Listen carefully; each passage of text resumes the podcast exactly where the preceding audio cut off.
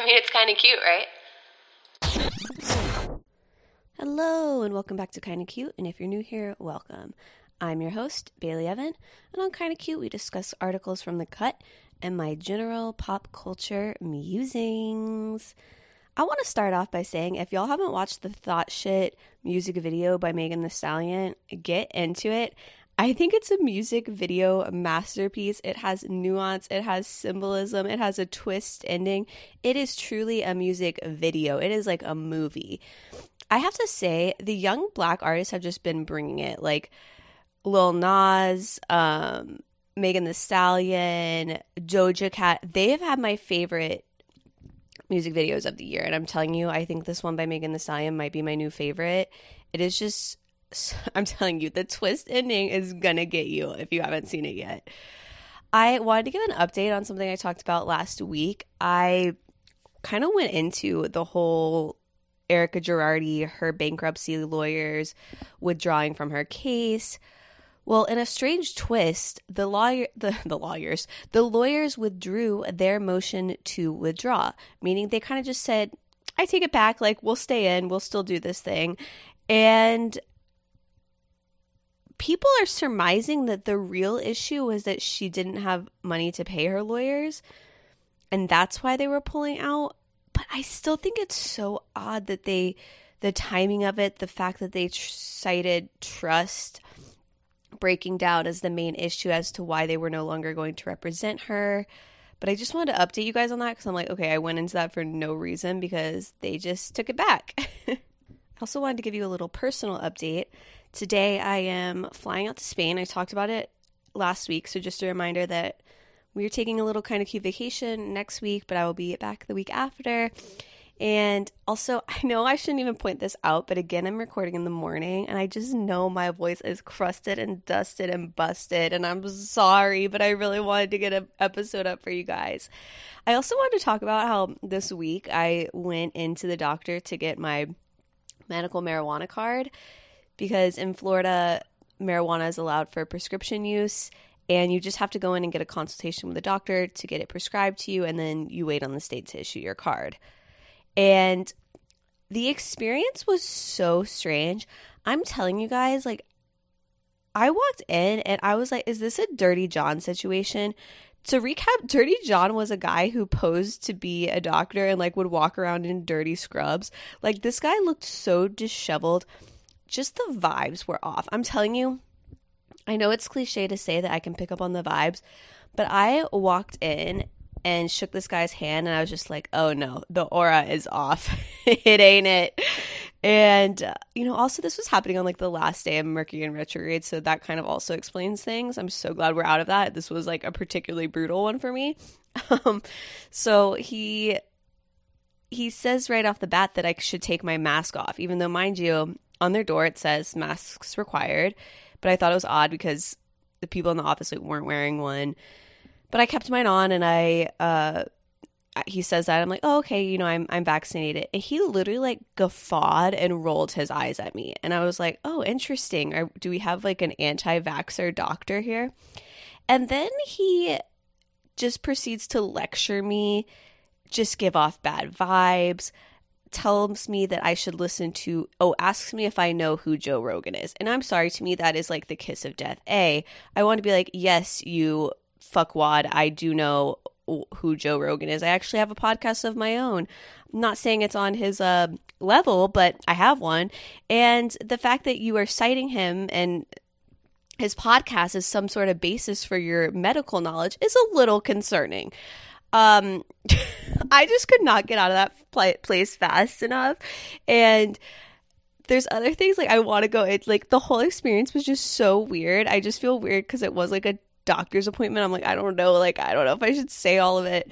Um, I just was literally like, okay, just please write my prescription and let me run. I, I'm out. I'm out. Like throughout the appointment, he, I kept telling him stuff. He would ask me like, "Who's your primary care doctor?" and like, "Do you have a therapist?" And I kept saying, or a psychiatrist. And I, I literally said like three times no i don't have a therapist or a psychiatrist.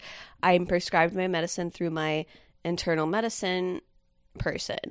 And he just kept and I kept saying she was a woman and he kept saying what's the name of your that guy your therapist again? I'm like no dude like there is no therapist. Like it was just in one ear out the other. Maybe he was just high off his ass but i mean like is that allowed? Can you be administering prescriptions if you're high off your ass? That just that doesn't track to me. Anyways i think it was also because i had gone to the dentist right before and the stark contrast was just really something. Like i felt very you know clean and safe at the dentist and this was just wasn't it? Okay let's get into our first topic of the day. Um, months ago, we talked about the allegation that Subway's tuna fish sandwich does not contain tuna fish. And I was in denial straight up. Like, I just didn't believe it. I just didn't see the point of them using fake tuna. And the plaintiffs in that lawsuit and their lawyers did not comment for this article that I'm about to discuss, but it's from the New York Times and they wrote a follow up about this. And it's kind of, it seems to be written by a younger author and it's sort of it's it almost seems like it should be a cut article. And that's kind of why it, it struck me and i felt like we had to discuss it. So she starts it out by noting that when when this originally blew up and the lawsuit was brought jessica simpson tweeted it's okay subway. It is confusing you know, and she writes she famously didn't know whether chicken of the sea was chicken or tuna back in 2003. And that I just wanted to bring up because I didn't know she she tweeted that. And that scene from Newlyweds is one of my favorite pop culture memories. It is a perfect reality TV moment. It's real. We all say ditzy shit like that, and if you if you say you don't, like you're lying. And I thought it was just so relatable and cute, and I just loved it. And I don't think she deserved all the backlash she got about being so stupid. And I think she handled it well. Um, but I had to bring that up because it really it's the fact she tweeted that is just so perfect and and on brand. Uh the other thing goes on to write from a reporter's perspective, the case bore further investigation, a deep dive, if you will. I mean, literal but um you know, like she's just really going for the puns here. So she describes that she procured more than 60 inches worth of Subway tuna sandwiches. By my estimation, that would be five uh, foot longs. And she removed the tuna meat, froze it, and then shipped it across the country to a commercial food testing lab. And then she waited until the labs came back. And here's the thing she shows pictures of her doing this process of removing the tuna. And to me, it's not clear if she was even wearing drugs, drugs, if she was. oh my God, guys. I'm still shook by the medical marijuana thing. It's not clear if she wore gloves. It's not clear if the food was kept at a proper temperature. And I would think that that could affect things. And I, you know, I'm, I'm clearly still in denial, but even the lab itself said that it was wary about the challenges of identifying a fish that's been cooked at least once, mixed with mayo, frozen, and then shipped across the country because they made her send it with like ice packs. Um, and that again says to me that the proper handling of the meat seems very important in ensuring that an accurate result is is given. So she finds a lab who's willing to run a PCR test on this, and they actually specialize in testing seafood. And I thought that was fascinating. That I guess this the same PCR test they used to test for COVID is what this place is doing. I mean, not not obviously testing for COVID, but the same method of testing is used to see if there's tuna in this. Uh, and this part shook me up. It says when Oceana, an organization focused on ocean advocacy, conducted one of the largest fish fraud investigations in the early 2010s, it discovered that seafood may be mislabeled as often as 26 to 87% of the time for commonly swapped fish such as grouper, cod, and snapper, disguising fish that are less desirable, cheaper, or more readily available. I mean, that's kind of wild. And I wonder if that's just accidental or if they're really trying to commit fraud. Uh, because as they also noted in this article, once you you know descale a fish and you cut it and you chop the head and the tail off and you just have a slab of fish, it can be really hard to discern what type of fish it actually is. And this article also alerted me to something I found incredibly disturbing: that Subway tuna can stay out in their little container, you know, the little the little tins, for seventy two hours. I mean, imagine if they're letting it go past 72 hours and accidentally not changing it. I'm just that's 3 days. Like I I know it's already canned and preserved, but once you take it out and it hits the air and you're mixing it with mayo and your relish and whatever the fuck else you put in your tuna salad, I just 72 hours seems sketch to me. So they talked to someone who worked at a Subway. They called them sandwich artists, and they said, We don't really care at all, which may sound kind of weird, I guess, but customers will bring it up and we just go, I don't know, what kind of cheese do you want? So as I was reading this, I was like, I have to get a quote from my little brother who worked at a Subway. So please enjoy that. so Bailey asked me to record this. Hold on, let me take my retainer out real quick. Yeah, so I did used to work at Subway. And yes, Bailey, we are called sandwich artists.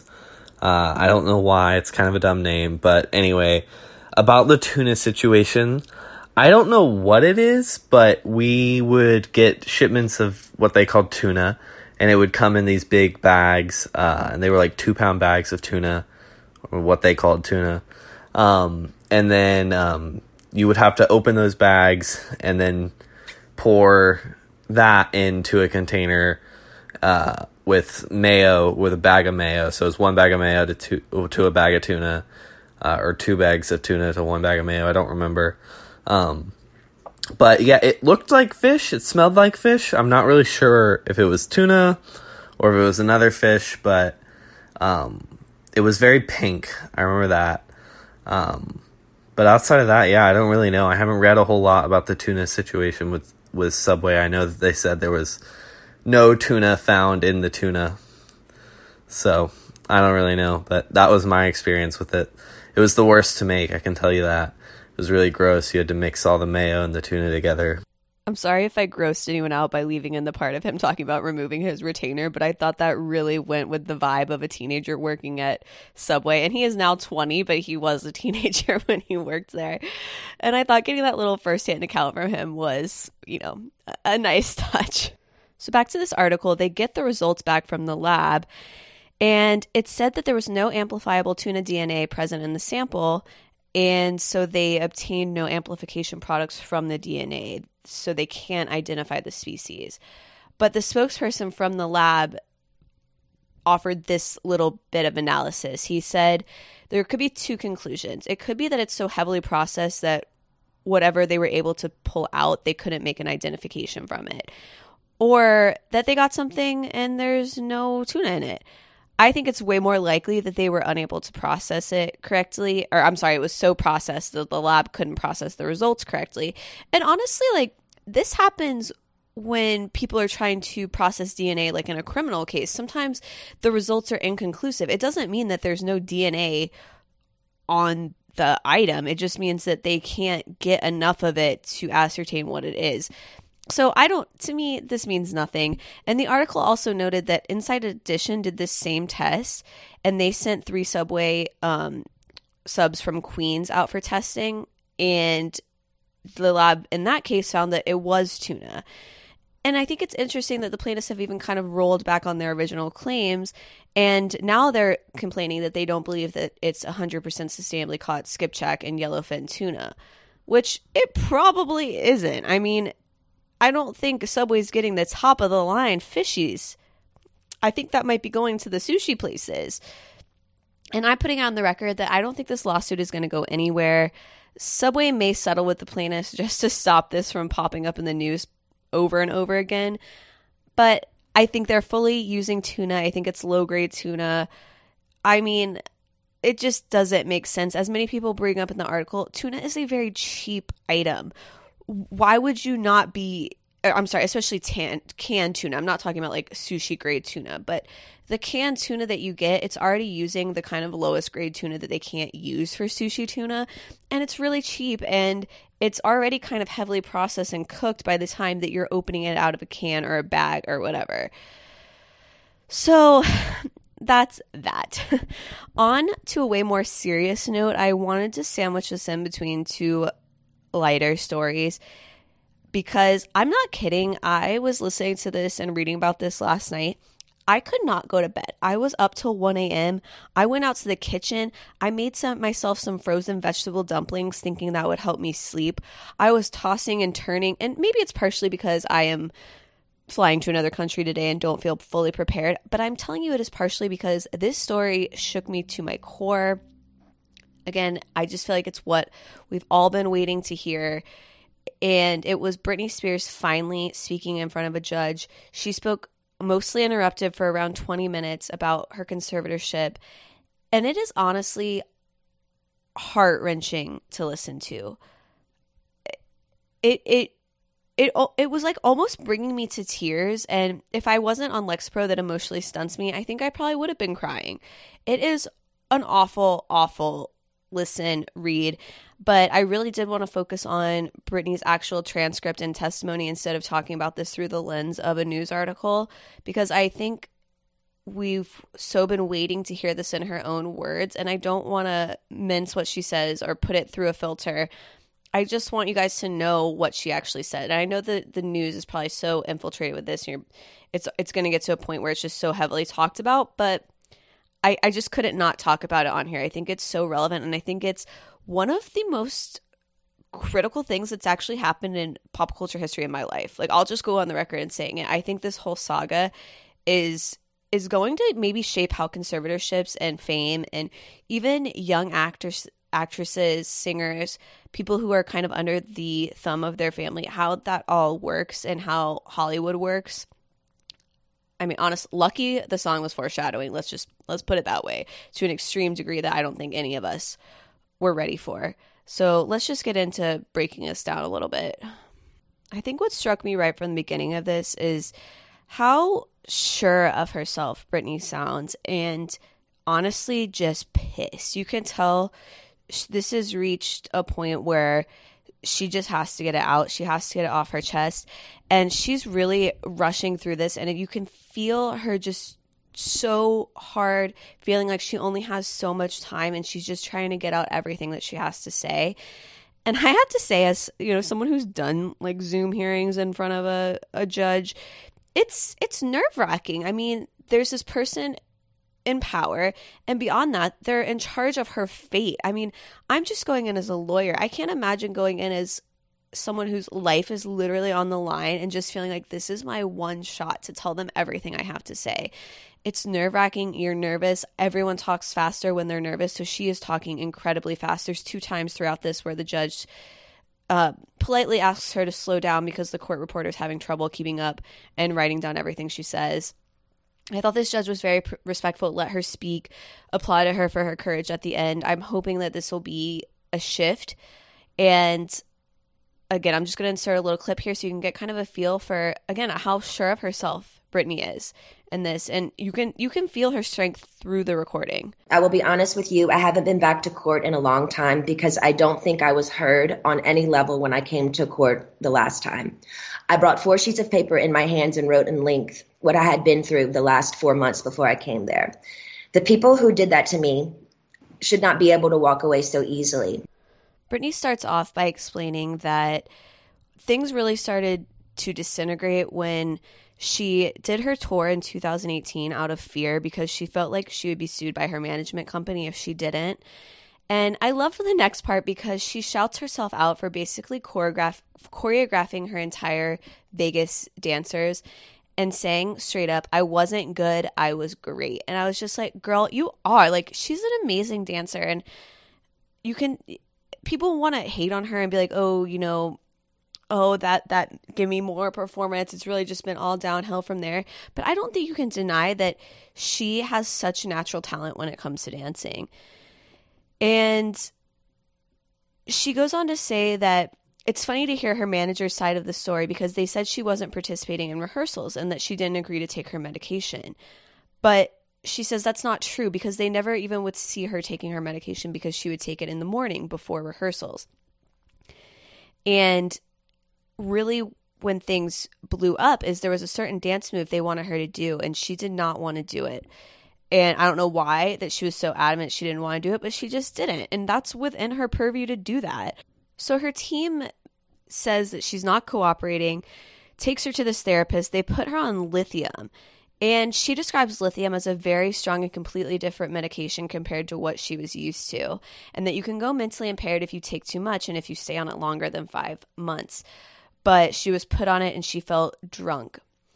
She says, I couldn't even have a conversation with my mom or dad really about anything. I told him I was scared, and my doctor had me on six different nurses with this new medication coming to my home, coming to monitor me on this, and I never wanted to be on it to begin with.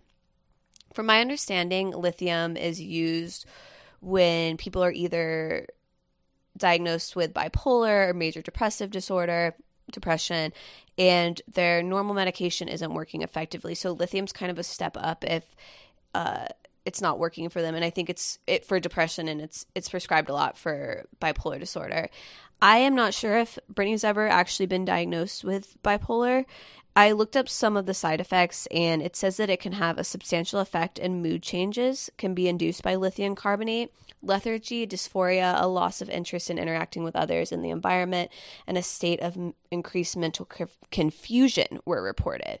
So I think it really makes sense that maybe some of what people were citing as her erratic behavior actually comes down to her being very quickly switched to a drug. And as anyone who's on a psychotropic medication or even just something like an SSRI, in my experience and my knowledge of it, which is obviously not a doctor, but just what you're told when you're on an SSRI, you can't just immediately get off it. It can cause a lot of really painful side effects. You can literally get what is called brain zaps.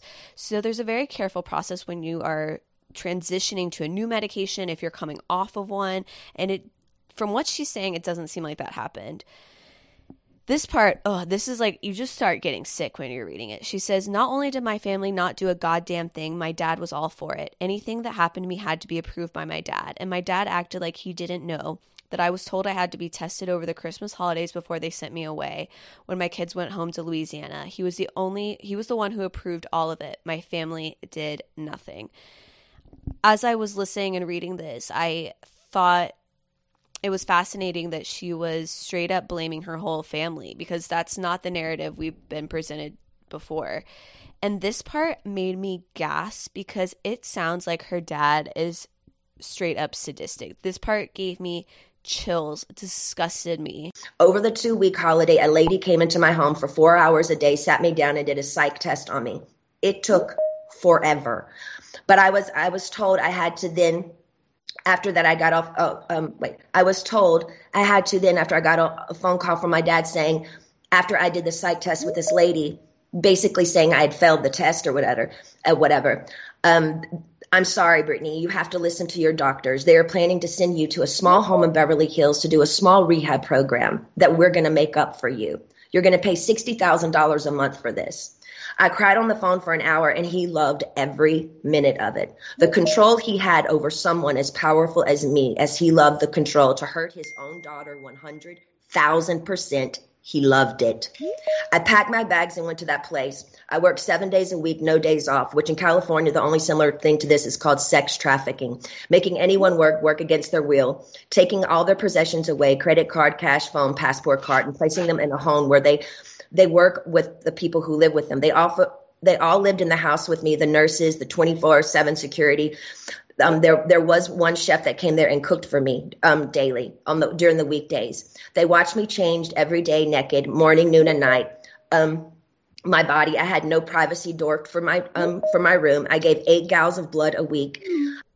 I mean, to me, what she's saying is her dad is literally getting pleasure from torturing her, and it's just it's so sad because even if that's not what he's doing, the fact that if that's what your daughter is perceiving, that is it's it's tragic. And I didn't I didn't know what she meant by getting 8 gallons of blood. It's kind of hard to hear what she says there. Um or if it's vials, it's transcribed as gallons, but whatever. I, I think she's just trying to make the point that she was constantly having to get blood and be put through this rigmarole for no reason. And she says, That's why I'm telling you this again two years later, after I've lied and told the whole world I'm okay and I'm happy. It's a lie. I thought just maybe if I said that enough, maybe I've been in, because I've been in denial. I've been in shock. I'm traumatized. You know, fake it till you make it. But now I'm telling you the truth, okay? I'm not happy. I can't sleep. I'm so angry. It's insane. And I'm depressed. I cry every day. She goes on to say that anyone involved in this conservatorship, including her dad and her management, they should be in jail. I mean, when I tell you I gasped, I gasped. And I know it's so strange to be proud of someone you don't know, but damn, I'm proud of her. She says, I want changes going forward. I deserve changes. And really, what she's asking for is she wants to end the conservatorship without being evaluated again because I think she's so concerned that she's going to be put through this process that she has no control over, that's so rigorous that I think it would break anyone down to be trapped in a little room with a therapist for hours a day in this like fake rehab that they're making up. So I think she's just literally has PTSD from that and is just asking the judge that she not go through that again because I think reading between the lines, her point is when she's evaluated in a way that her management team picks and she has no control over, it's so one sided, which I think is kind of what people have been concerned about for years that was going on with her. She just says, I, I feel like I've done enough. I shouldn't be in a room with anyone to offend me by trying to question my capacity of intelligence, whether I need to be in this stupid conservatorship or not. I've done more than enough. One part I thought was really struck me was she says that part of the reason she didn't come out and say this earlier is because she was worried no one would believe her. And she actually makes a comparison to the Paris Hilton documentary. And she says she watched it and she didn't believe her. And I think her her point was not saying that now she doesn't believe Paris Hilton. It was just this self-realization that you can watch something on TV, hear something through the media and not believe the person. And she just felt like people were going to look at her and be like, so already biased by what we've come to know, quote unquote, about Britney Spears, that no one would believe her story. And damn, like that part struck me too. All I want is to own my money for this to end and my boyfriend um, to drive me in his fucking car. And I would honestly like to sue my family, to be totally honest with you. I mean, damn, she just sums it up right there. She says clearly exactly what she wants and highlights the fact that she hasn't even been able to do the simplest of things. She can't drive with her boyfriend in his car. I think it just perfectly illustrates how controlling this conservatorship has been. And then she also points out that she hasn't had the opportunity to handpick a lawyer by herself and that she would like to be able to do that. And I think that's also very important oh, I just, again, I don't think we've ever seen anything like this in our pop culture. It's just shocking, disgusting, heartbreaking. And uh, again, it's so nice she's finally being able to have a voice in this. And um it goes on. She's saying how she feels like they make her go to this therapist in Westlake, and she hates going there because she knows she's going to get paparazzi. There's always five of them waiting outside. They would threaten her. They would say, "You have to do this, or you can't go. You can't have any of your money. You can't go to Maui on vacation." And she reiterates throughout this that it just doesn't make sense for her to be making so much money for other people and employing so many people and at the same time having a conservatorship that is so burdensome and controls her whole life. And just from an outsider standpoint, it doesn't make sense. There's nothing about that that's rational or makes sense. She also goes in on her mom. She I think people had thought before this that it was really her dad. I wasn't seeing a lot of blame put on her mother. But she says how she wasn't allowed any self care methods. She, during COVID, she couldn't get her nails done, hairstyling, massages, or acupuncture. And I think a lot of people went through that during COVID. But her point was, is she saw people coming into her house with their nails done differently each time. She knows that her mother did it, and she just felt like it was another way. Well, like, this is me putting words in her mouth, but to me, she's saying that this was another way they were controlling her and keeping them her under their thumb she says that she's not even able to see friends that live eight minutes away from her, and she finds that extremely strange. Which agreed, that is freaking strange. She feels like they're making her live in a rehab program. Guys, like it's just it's hard to read, and I one of the things people have been speaking about a, a lot, and is making people more sick to their stomachs than maybe anything else in this. She says the following get married or have a baby. I have a um, ID inside of myself right now so I don't get pregnant. I wanted to take the ID out so I could start trying to have another baby, but this so-called team won't let me go to the doctor to take it out because they they don't want me to have children, any more children. I mean, the nonchalance with people thinking they just have control over a woman's body. I can't imagine being forced to be on some birth control that I didn't want to have and it's literally inside you. Because she's she says id but i think she, she's referring to an iud and on the note of her wanting to get married and have a baby it's so clear that her boyfriend is supporting her in this. Earlier in the day he was wearing a free britney shirt. He's also really beautiful. He reminds me of romaine lettuce from selling sunset. Uh, his name's Romain from uh, mary's husband. But yeah he's like the more beautiful version of romaine lettuce anyway, I think it's worth listening to it in full if you haven't yet. I hope this gave you a little overview, made you realize how sickening this whole situation is. And it's really cute at one point. I was having trouble finding the audio, but at one point she's like, "I'm down to like uh, to go to therapy once a week. I know I need a little therapy." And it, she just kind of like laughs and it's so cute and just your heart I, I don't think you have a soul if your heart doesn't break for her a little bit. Oh, and I also want to apologize that there was lots of beeping during that recording. I'm sorry, that was just the one that I was able to find on YouTube, and whoever was recording it, I think, just had a lot of phone sounds going off.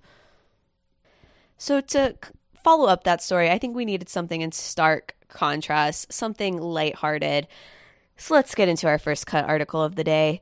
What Fresh Hell is This Netflix by Mia Mercado. She writes Netflix has given us what no one asked for, but we all deserve a dating competition where all the contestants wear costumes best described as unhinged.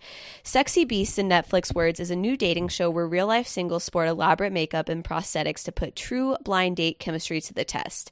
It's like The Bachelor meets The Masked Singer. It's like a love contest for furries. It's like Netflix said, Oh, you want reality dating shows? Well, here you go, you little freaks. At first, I was thinking this might be my answer to dating. Like, if I could just show up with a big prosthetic dolphin head on, maybe it would take the edge off a little bit. But then I was watching the trailer and I'm like, this isn't blind dating at all. This is, you can full on see these people's body shapes, what they're wearing, because it's literally like they're in regular clothes. You can see their whole body, but then they just have on this ridiculous prosthetic head that really does look like a mascot head almost, or just something from that sci fi show Face Off, which I was weirdly obsessed with back in the day, where they put on like the fake prosthetics on people and make them look like Hollywood monsters. I mean, the makeup is pretty impressive. I have to give it to them. They really made a girl look like a dolphin. There's a scarecrow, there's a beaver, there's a de- devil, like the literal devil, which I'm like, did this girl ask for this or did they just put this on her? because yikes. I also wasn't aware that this was originally a show on the BBC and it aired back in 2014. So it's been around for a while. And then apparently it was rebooted in 2015, but then was canceled after one season. So I don't know exactly why Netflix thinks this is a good idea to bring it back, but I think we're just at that point in the zeitgeist that people are like, why the fuck not? Let's bring a little levity to the world. But like I said, because they can still see their body, people are still going to be judgy as hell. I, I just uh. first personality second. You're the best looking devil I've ever seen. This is really weird right now. I would like to point out that was in fact someone in a beaver costume, which may account for the little list because he has two bucky ass teeth saying ass first, personality second. See what I mean? It's still judgy as hell. And let me tell you, there is something odd about seeing a man in a beaver costume say that statement, as if it isn't bad enough already. There's interspecies relationships happening on my grounds. I won't stand for it. In less furry news, our next article Nikesh Patel Would Maybe Date You by Katya Vujic. We talked about Rose Matafeo from Starstruck last week, so it's only fitting to talk about her leading man in that show, and that is Nikesh Patel, who plays Tom Kapoor.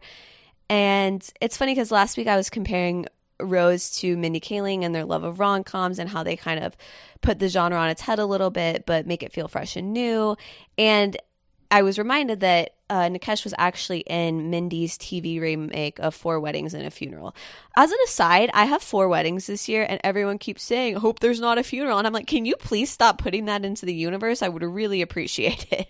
And to recap, Starstruck is on HBO Max, and it follows Rose's character, Jessie, who it's New Year's Eve. She's really drunk. She ends up hooking up with this guy. She doesn't realize he's actually a famous movie star, which is kind of ironic because Jessie works at a movie theater as one of her jobs, and it just kind of follows their relationship. It's already been renewed for a second season.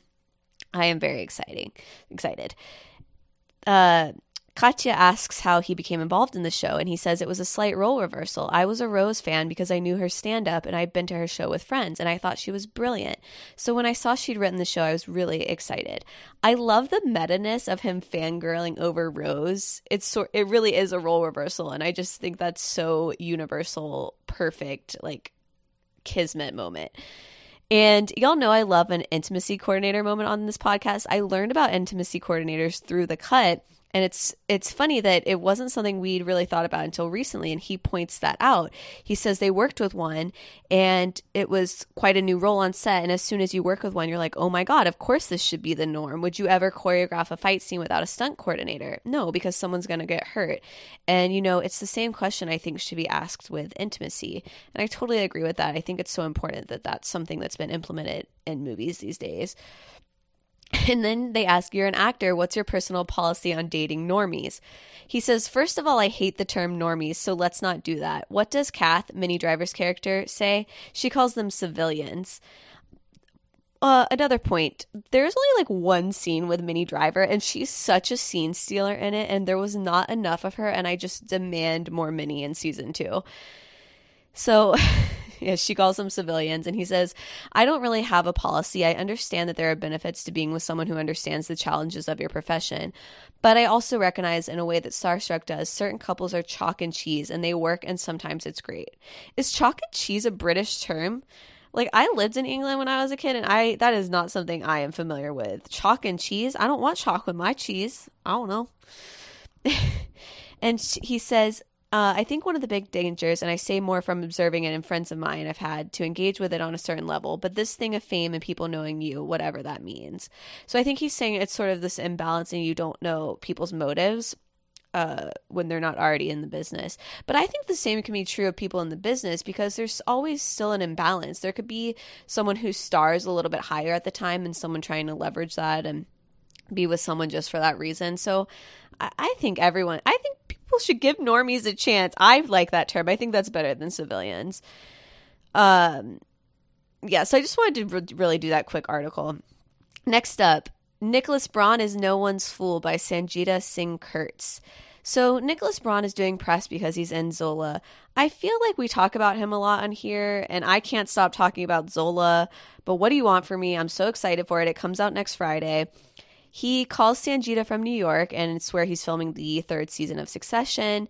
And she refers to cousin Greg as a dummy. This is why I love Sangeeta. She just like says it.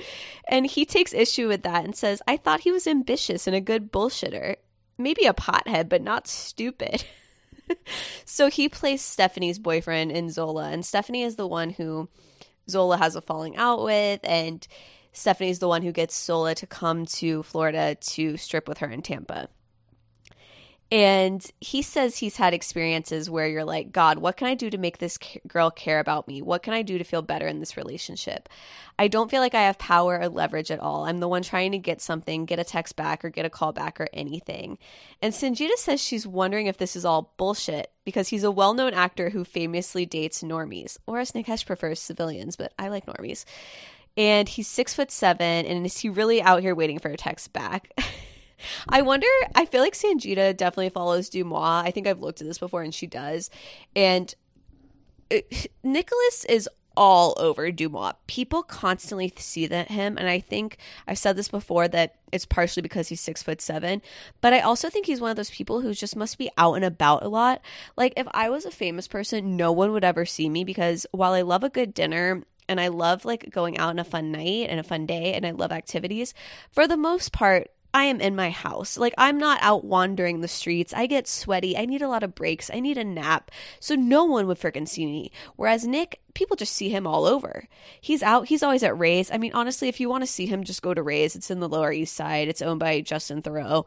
He is just out there flirting with girls all the time. And I think Sangeeta picked up on that.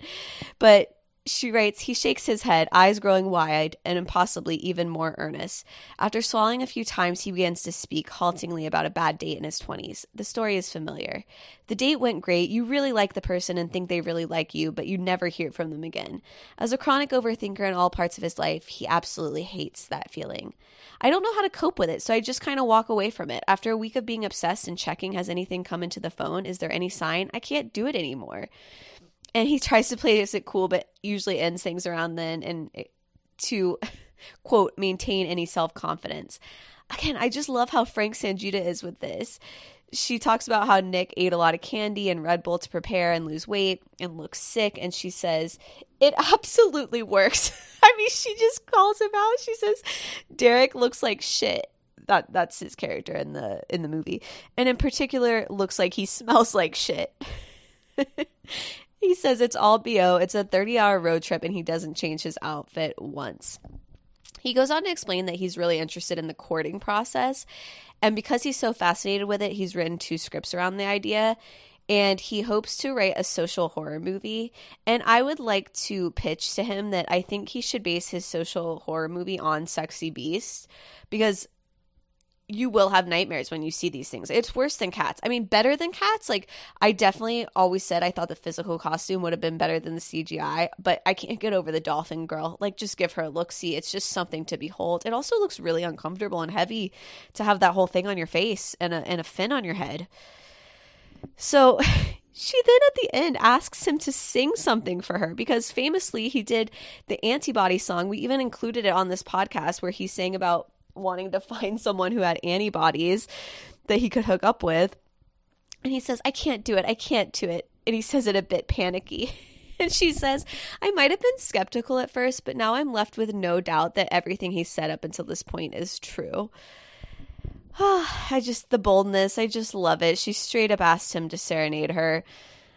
I was going to do, and I think about it a lot, but we're actually running a little late today, and it was going to be about the Kardashians and the cut the cut crew kind of talked about Kardashian moments that they think about a lot. So to keep on that theme, my legit shit today is Kardashian inspired and it is Skims and its a particular version of Skims because I've tried two types and one's like the regular cotton one and that is just a basic ass bodysuit. It's not worth your money. It's just it's basic. You could don't do it. But the fabric that's the every fits everybody fabric that stuff's pretty revolutionary it's like two layers of really like tight material tight as in hose material almost but it's opaque it's not super see-through if you get a dark color and that one fits really well. It starts out so small looking and then it just magically stretches. So I have the brown one. I'm doing a link to my exact type I have. It's in the show notes, of course. You can see all of the links to all the shows. Thank you guys so much for listening. Um, I'm going to miss you guys next week. I hope in the meantime that you share this with someone you like, that you follow me at Bailey Evan or at Kinda Cute Podcast. And as normal, it would mean so much to me if you left it a five star review on Apple Podcasts, subscribed, and thank you again. Bye.